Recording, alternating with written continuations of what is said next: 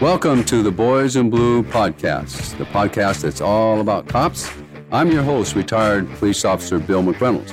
You have tuned in undoubtedly to the most informational law enforcement podcast out there today because we'll talk to real cops, some active, some retired, and we'll get the inside story on law enforcement.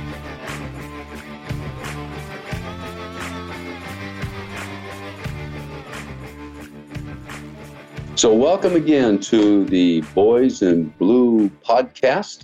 I am your host, retired police officer Bill McReynolds. And once again, I'm seated behind the stainless steel titanium microphone inside the Boys in Blue podcast studio here in Mesa, Arizona.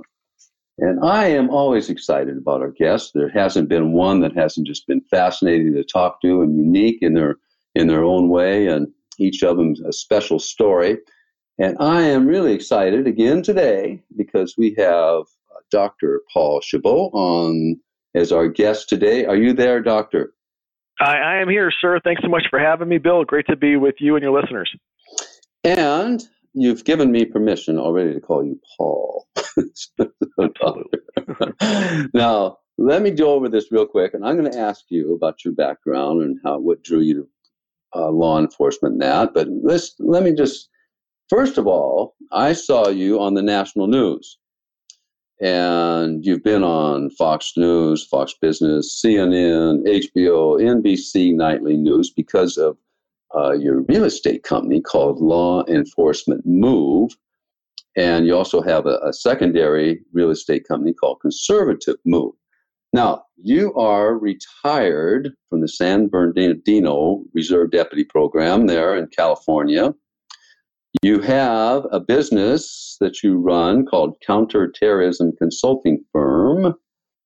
You are a commander in the Navy Reserves, going on 19 years. Now that that's Navy Reserves, but commander, you don't get to be that overnight. You are a published author you're adjunct professor with a doctorate's degree in organizational leadership. So we are. Ple- I don't know how you packed up. I, on the TV, you look to be about forty, maybe. So I, you must have been doing three things at once there and sleeping four hours a night. That's all I can think of. Uh, no, absolutely. Yeah, 46. Uh, I jokingly say I've always had ADHD, so the more I can stay involved in things or work 10 jobs at once, uh, uh, the happier I'll be. So, um, uh, yeah, great. Thanks for that introduction. Yeah, great to be with you. Uh, you know, it's great to be in America. A lot of opportunities uh, out there for uh, basically not only you know starting a family, holding a job, but you know making your dreams come true. And and uh, that's why we started one of these businesses that you saw on Fox, Law Enforcement Move, because many of our brothers and sisters that wear the uniform are working in areas across this country where they are not respected, they're under attack, and our heart just goes out to them.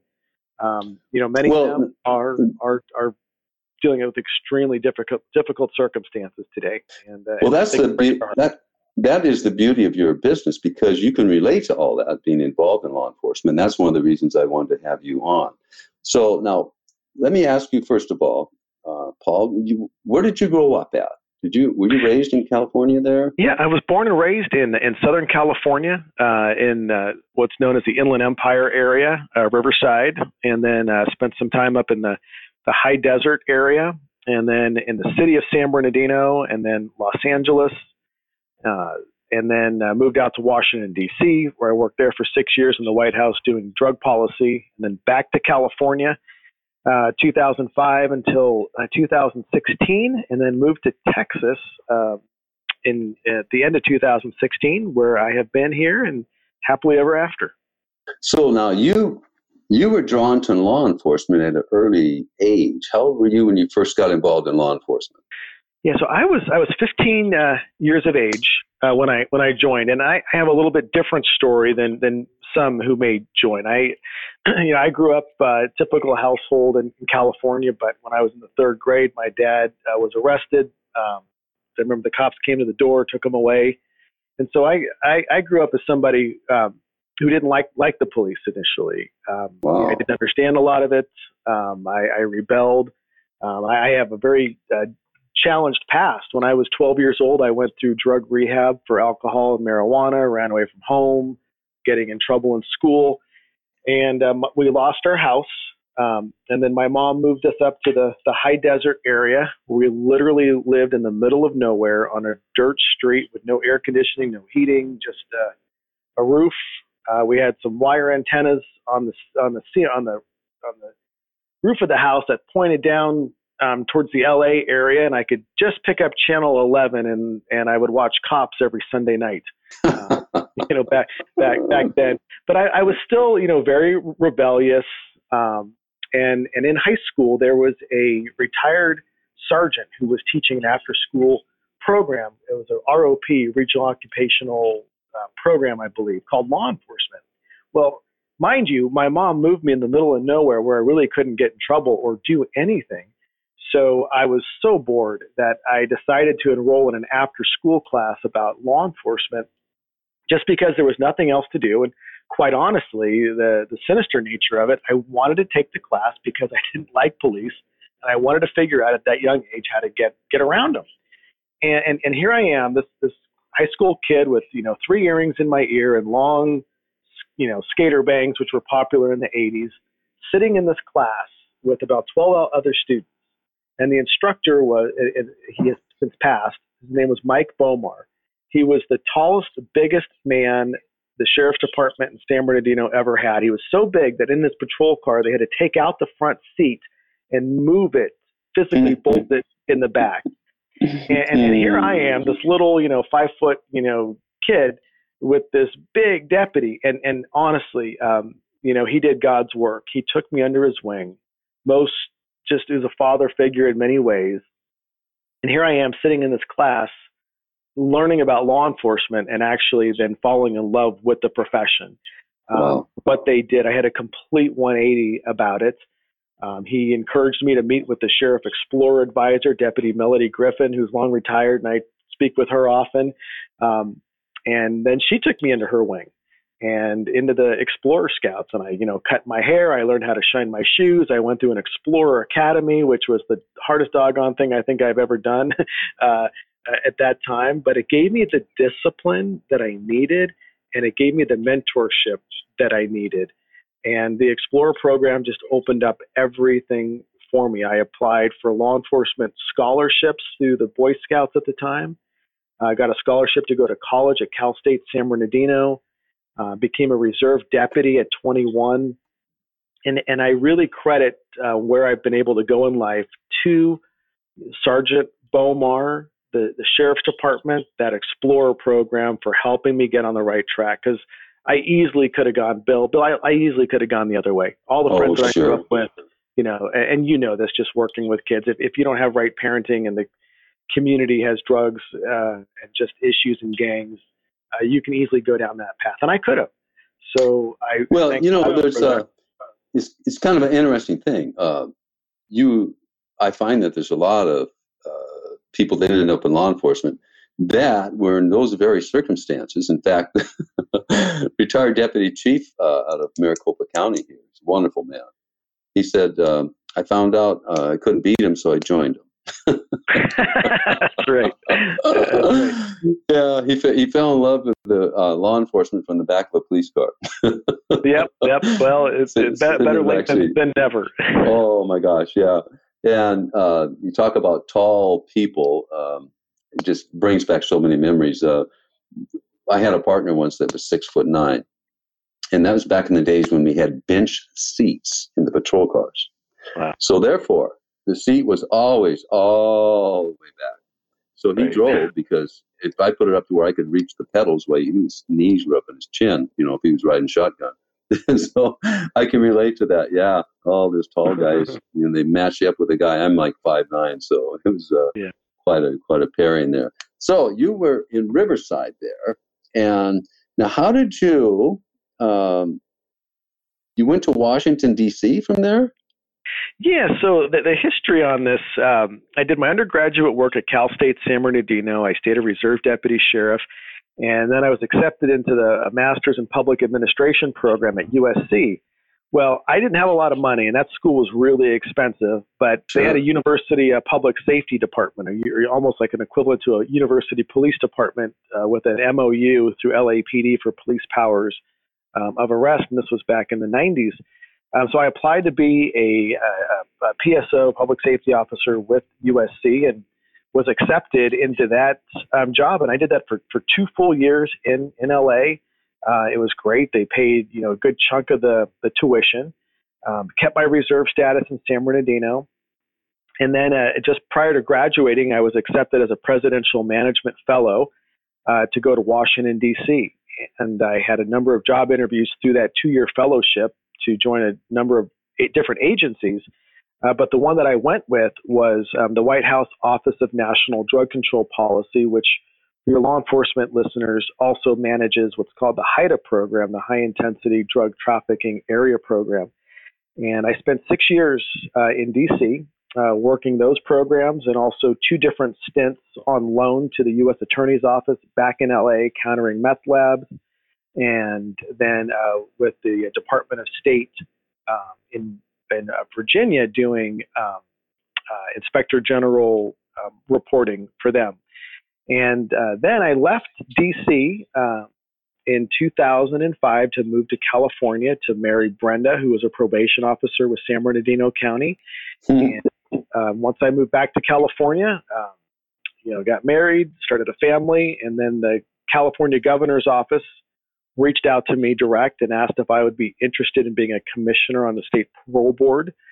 Uh, and I, I, took that that job and I worked in the California prison system, appointed um, three times by the governor for each of those appointments, and worked first in the juvenile um, justice um, side of the house, uh, which were the uh, offenders 25 and under, in what was formerly called CYA, California Youth Authority, the, to then uh, I'm drawing a blank on the name. Uh, but then I, in 2008, uh, while I'm working that job, I got called up to go to Iraq uh, for the Navy Reserves as a lieutenant at that time, intel officer, deployed to Iraq with the Joint Special Operation Forces, uh, working on intel, and then came back to the States after that tour in Iraq, reaffiliated with the governor's office, and then moved from the uh, juvenile side to the adult side, of handling adult hearings as a state parole board commissioner. And um, then from there, ran for office, state assembly in California. Uh, came close to winning number two out of seven, and then stayed involved in politics, stayed involved with the Republican Party and my uh, reserve status, ran for Congress out there, um, and came close to winning that. 14 was the Republican nominee in both 14 and 16, uh, but could not overcome the uh, mass amount of money pouring into that district for my opponent and moved to Texas in 2016 with my wife and four kids. And here we have been now for three and a half years. And just a blessing to be here and, and have created the business law enforcement move and conservative move and working with police officers all across this country. And it's just been, uh, you know, one of the most rewarding parts of my life so far. Well, all that and raising four children. yeah. Paul, Paul, Paul. You know, uh, I'm, I'm not going to give you any credit. I'm going to give all the credit to Brenda. That's right. She ab- absolutely, absolutely. Look, and, and and I'll tell you, despite my military law enforcement background, I still haven't figured out parenting. Uh, these uh, yeah, kids have got me wrapped around their finger. I will say, if uh, for the dads out there that have daughters, I did read a book called "Strong Fathers, Strong Daughters." has a strong religious context to it. Uh, it, it, has provided some guidance, but uh, I'll tell you, I've got a teenager in the house, and the others are 11, 10, and 7. So it, it, it is a they're they're a handful, but uh, every day's an adventure. That that it is absolutely. Boy. So now tell let's talk about this law enforcement move. Now this sure. Um, were you in? This is a real estate broker company, correct? Right. Okay, and you founded this company. First of all, it was conservative move, and right. then uh, branched out into law enforcement move as well. Now, how did this all come about? I mean, from your yeah, background so, into real estate.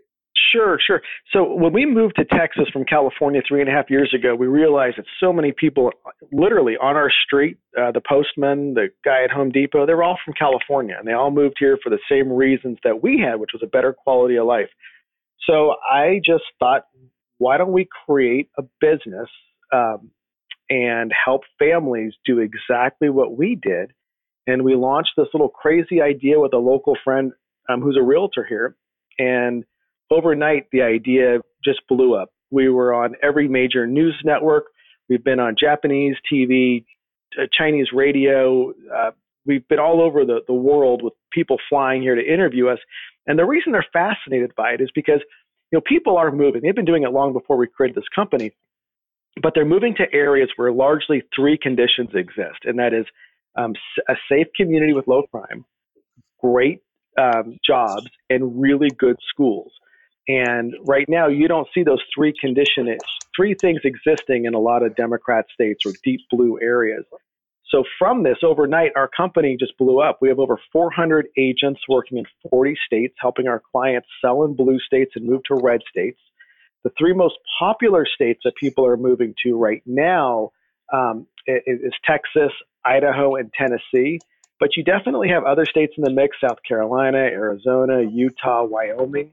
And most people are moving out of New York, New Jersey, uh, Illinois, Washington, and Oregon. And then a few months ago, we then launched Law Enforcement Move. And, and the purpose here was to really micro target, speak to those officers that are working in these cities or counties where their elected officials don't respect them. They're talking about defunding the police department and, and helping them move out of those areas and affiliate with police departments that are in police friendly communities, which you know is, is basically 90% of America um, right now. And just to give you a very personal story that I had a chance to tell on Fox uh, this this week, we had a, a husband, wife, and four kids uh, fly out here. I'm not going to mention the agency, but from California and they just realized that for the future of their kids, they had to get their, their family out. They came out here, they met with us, they bought a house in Texas. But this this officer is not retired yet. He still has three more years to go. So what he's going to do is he's going to continue to live out there, basically, you know, renting a, uh, out of a hotel or an apartment occasionally, and, and then flying home here to Texas now to be with his family. And, and it reminded me of going to Iraq in the military, where you know I'm going over there to fight for my country. Uh, he's still keeping the job to be able to get his retirement in three more years, but he knows that his family can't live there anymore. In fact, his family and others have been harassed. We hear this often by by spouses of police officers that call us that say, "Look, my kids can't even play on the street anymore because they all know that you know, my husband or my wife is a police officer and they're just getting they're getting bullied or things are happening, we don't feel safe anymore. So there is a mm. huge migration out. My my heart really goes out to the officers that are that are sort of stuck. Like they've got to wait for that retirement. They're close to it, but you know, they're just getting beat down every day verbally and, and in many ways physically without any backup or support from their elected officials. Oh, I'm telling you, you know, it is, it is uh, heartbreaking to see. In fact, uh, I don't know how they do it. And my summation is that just like uh, the example you gave, the guys that are continuing to go to work and aren't using all their sick time, yeah. but can't, they're so close, they're kind of like the point of no return. They can't right. retire, but they've got so many years on now, they, to walk away would be a financial nightmare for them. Yeah. So they have to endure. And uh, I'll tell you, I don't know what, you know, to to be to be afraid to even make an arrest. I mean, you might go to uh-huh. jail. You yeah. know, just for putting handcuffs on a guy. I mean, you just don't know. At least I don't know how they do it. I really don't. You, don't, Bill. And then you, the other concern is, uh, and this is a very legitimate concern that a, a lot of Americans are just now waking up to. But it's not only the city elected officials; it's who the DA is for that county and what we're finding is George Soros is funding, in fact, front page today on Fox News talks about the, the Soros funded DAs across this country and how anti law enforcement they are. And Soros has been funding congressional candidates, Senate candidates for presidential races. He he's the one that pushed the whole marijuana nonsense across California to Colorado to other states. That now he's investing in getting radical leftist DAs into office. And so police not only have to worry about, you know, just the difficulties of the job, but in the difficulties of the job of making any sort of um, um, error that the DA sees is criminal and then charging that officer um, to that extreme simply because that DA has that anti-police mentality. And there oh, is my the question. The officers have to now question, you know, what kind of DA do they have? Do they have a radical anti-police DA, or do they have somebody in there who's going to, you know, really do what's right by by the code and by the law? And, and sure. really encourage cops to look at their DAs. And, and and and if you got a radical leftist DA, even if you got a great police department, you are putting your family and yourself in jeopardy again for any mistake that, that, that you can make and that's that's the the bottom line. You know, it's not only yourself; it's your family and everybody else. Right. I mean, these guys. I mean, I they come out and charge you before they even know all the facts. I mean, it's just yeah. amazing. Anyway, so yeah. I think that's a valuable uh, uh, business opportunity for you, and also what it's a win-win situation. I mean, you can get these guys now.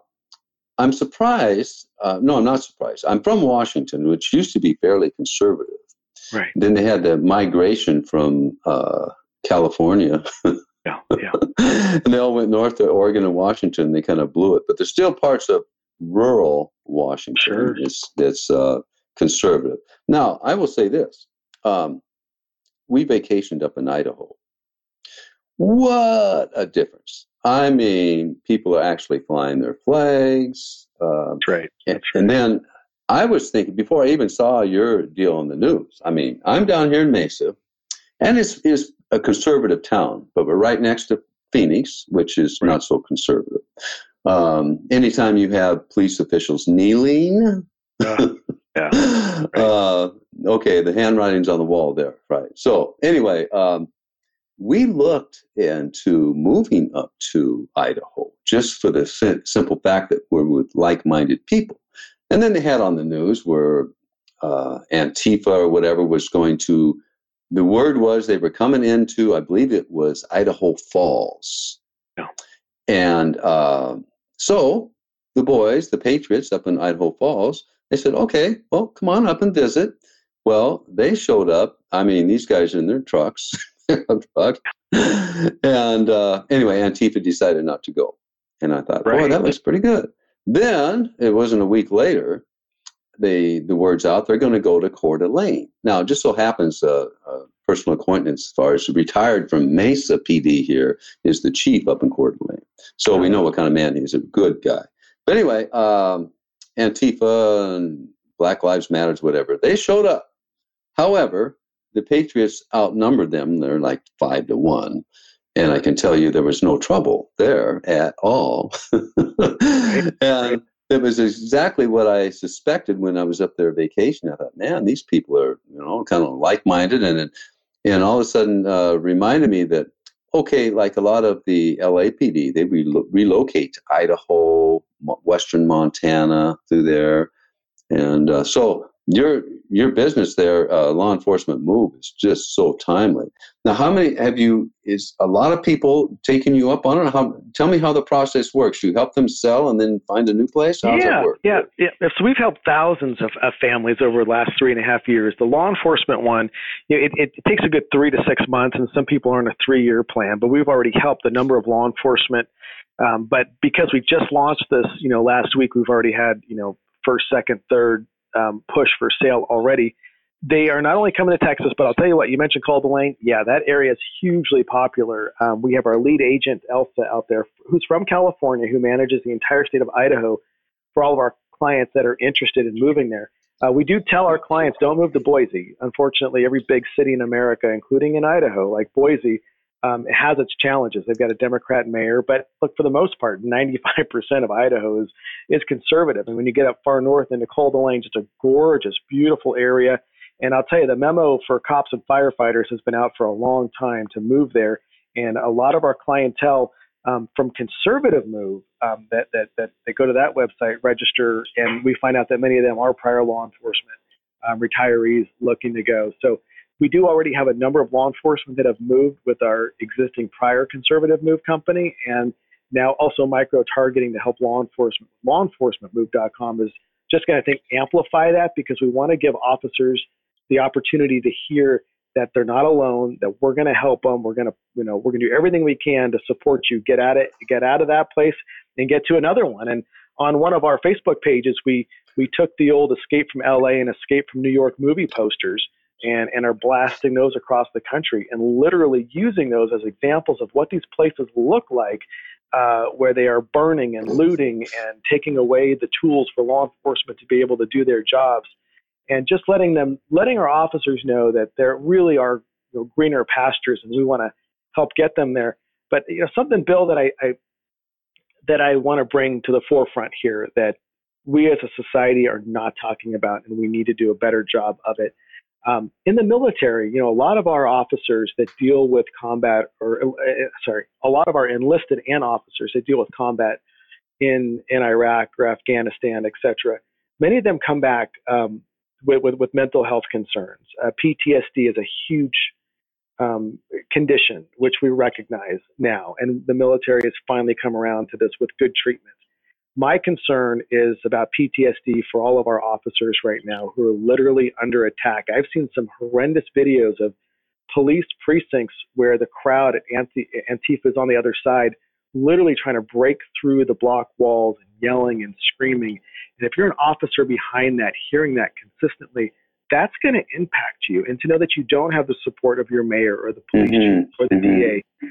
So I really want to ring the bell here saying that we must speak louder about the mental health of our officers and what they're going through right now. Otherwise, we're going to have a tsunami um, happening uh, upon us. And we've, we've got to raise this issue right now that what's oh, happening oh, is causing dire, dire consequences that, that must be addressed. Absolutely. And, you know, it's the, the thing I hear now is like officers in New York and uh, these places, uh, Portland, who could deny them the fact that they went out on a medical for PTSD? Right. Right. I mean, I mean yeah. yeah. that's just that's, insane. Yeah, it, it's a, but that's exactly it. And and and I would I would hope that we. I mean, I you know I don't want to you know wish anybody any any ill, but to know that you know if if they've been damaged, to please you know get get the get the help, get the identification. Sure of that of that ailment to know that hey, us as law enforcement, me included, we've all been down this road. Uh, we we know you know how to get help. It, it, don't be afraid to ask for help, but we need to put this. And look, I think we should have a high number of retirements for the officers that, that are feeling these conditions. Uh, maybe that will be the, the, the next wave. That not only can police departments not retain and recruit just based on the this rioting and nonsense of attacks, but we're literally injuring them. Maybe not always with physical injuries, but mental injuries. Sure. And, I, and I, I do not blame them one bit for no. medical retirements. In fact, I, I would hope that, that, that those would, so they don't have to suffer anymore if they do, are dealing with these um, yeah. issues. I mean, when, like you said, like you mentioned earlier, when your tools are taken away from you, I mean, those yeah. guys in the precinct, they know yeah. how to defend the precinct, believe me. Yeah. But when their tools are taken away from them, their hands are tied, and they have to flee you know, yeah. uh, like a bunch of cowards or something, which they're not. I mean, yeah. that is emotionally demeaning in itself. I mean, just, that's the way it is. But now, it yeah. sounds to me, Paul, that when you mentioned Idaho's great, but don't go to Boise. It right. sounds to me like your company does a little research as oh, well. We oh, tell me about that. That's interesting. Yeah, absolutely. So our agents for each of the lead states, and and the reason I think our company does so well is because we depend on our agents who are from those states to know those areas. And some of these states are so big. For example, in Texas, you know, all of our states have a lead agent, but that lead agent then has a team underneath them of other agents that live in these geographic regions where people want to move to.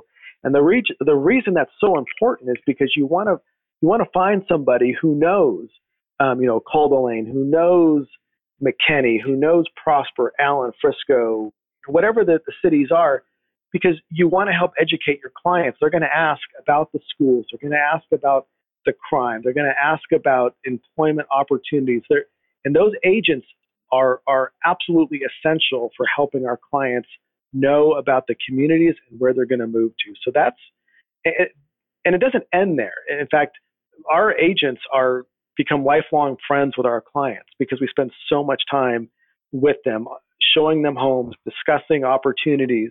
And in many ways, you know, this is what it's like. Nobody's moving away with a sense of joy. You know, most of these mm-hmm. officers and our clients are leaving places that they were born and raised. Sure, And sure. They're, they're, le- they're leaving with a sense of sadness, but they know they have to do it for a better life for their family and for themselves. So when they come to us, it's not as if we're you know celebrating. It's we're, we're, we're consoling. We understand. There's a lot of counseling that goes along with it, but then also introducing them to others who've made the exact same move. And that Right, really is right, where they feel that sense of community and they just smile because they realize that wow, they were literally living in a bad relationship and that bad relationship was that bad city, that community, that bad whatever it was, and they were getting abused all the time in a sense. Wow. And, and Well, you know, um, leave. that is that is just a such a significant point. And I'll tell you, I never thought about that part until you just mentioned it. That these guys are not celebrating their leave; they're just they're brokenhearted for what's happening Right. to their hometowns and the way things used to. Oh man, now see, I didn't see that before, but I do now. Wow. Yeah. So you have to wear multiple hats on this gig. I'm telling you what. Yeah. As counselor, Yeah. my But, you know, we- Well, We love it. We love it, Bill. It's uh, you know, we really feel like what we're doing is is a genuine service for helping people. It almost feels um, you know, I mean, in many in many honestly, many circumstances we don't make money. Many of our clients are going to come and rent a a house or an apartment. First they got to get their footing and we, we make nothing on either end of that. And we're fine with that. So we do feel we're providing a community service, but as a capitalist company, of course, you know, we do make money and that's off the sale or purchase of a home, but there's nothing added on to our clients. Our, our agents Mhm. simply pay a commission back to our headquarters uh, from each sale that uh, that the, the person who owns the home would typically pay uh, out to an agent anyway. So it is very transparent. There's no hidden costs. There's no membership fees. Uh, we just do what we do, and and uh, we we feel it is a mission. Well, you know, it's been my experience that God will make that up to you. That's right. Yeah. Right. Right. Right. Absolutely, absolutely. You know, you know, you just cannot give things like that. I mean, it'll it'll come back in in uh, 10x, I'm sure. Yeah. Well, this is a very valuable. I'm so glad that I ran across this lawenforcementmove.com and that you were able to come on the the podcast, Paul. I really appreciate it. Now, what is the best way if someone was uh, to just go to your website if an officer's listening today and thinking, you know what, I've just had it with LA or wherever they're at. Right. Yeah. So they can just go to lawenforcementmove.com or conservativemove.com. Um, and they, there's a contact form for the law enforcement officers. If you're sworn, we ask you to go to lawenforcementmove.com. We have a different database of collection when one fills out that information that's sort of compartmentalized away from um, the, the, the civilians. All of their information remains confidential on both sides anyway, but we just like to keep um, law enforcement in its own little compartment away from um, anything else. So please go there. And, um, you know, for those that are nervous about letting their current employer find out, um, you can always utilize a spouse or a friend or even, you know, maybe utilize a, a different name. However, you want to reach out to us, uh, maybe like an informant in a sense. Uh, you know, we're here for you. Many of your many of these folks are, are not ready to move right away. They might be a year, two, three years out. But it's good to start the planning process now, the the, the, the thinking about it. On our website, on the Conservative Move page, uh, we have links to free webinars. For example, um, almost every week for the next few weeks, we have a, a webinar covering a different state, starting with Idaho and then Texas and then Tennessee.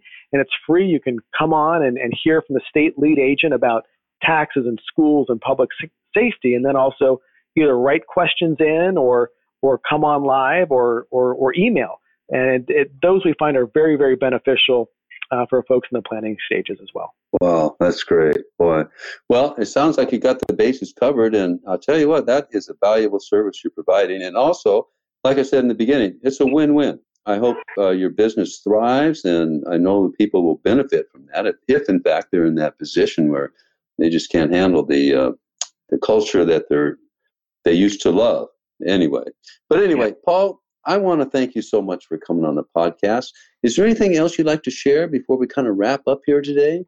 Yeah, quick thirty seconds, uh, sure. Bill. So yes, yesterday a, in the city, Oh, thanks. Uh, I, I really want to encourage um, everybody out here to, to, to, consider this. Yesterday in McKinney, um, we hosted a police appreciation event where uh, we used one of our Facebook pages and uh, we used a website called Give, Send, Go, which is a faith based, Christian based platform for raising money.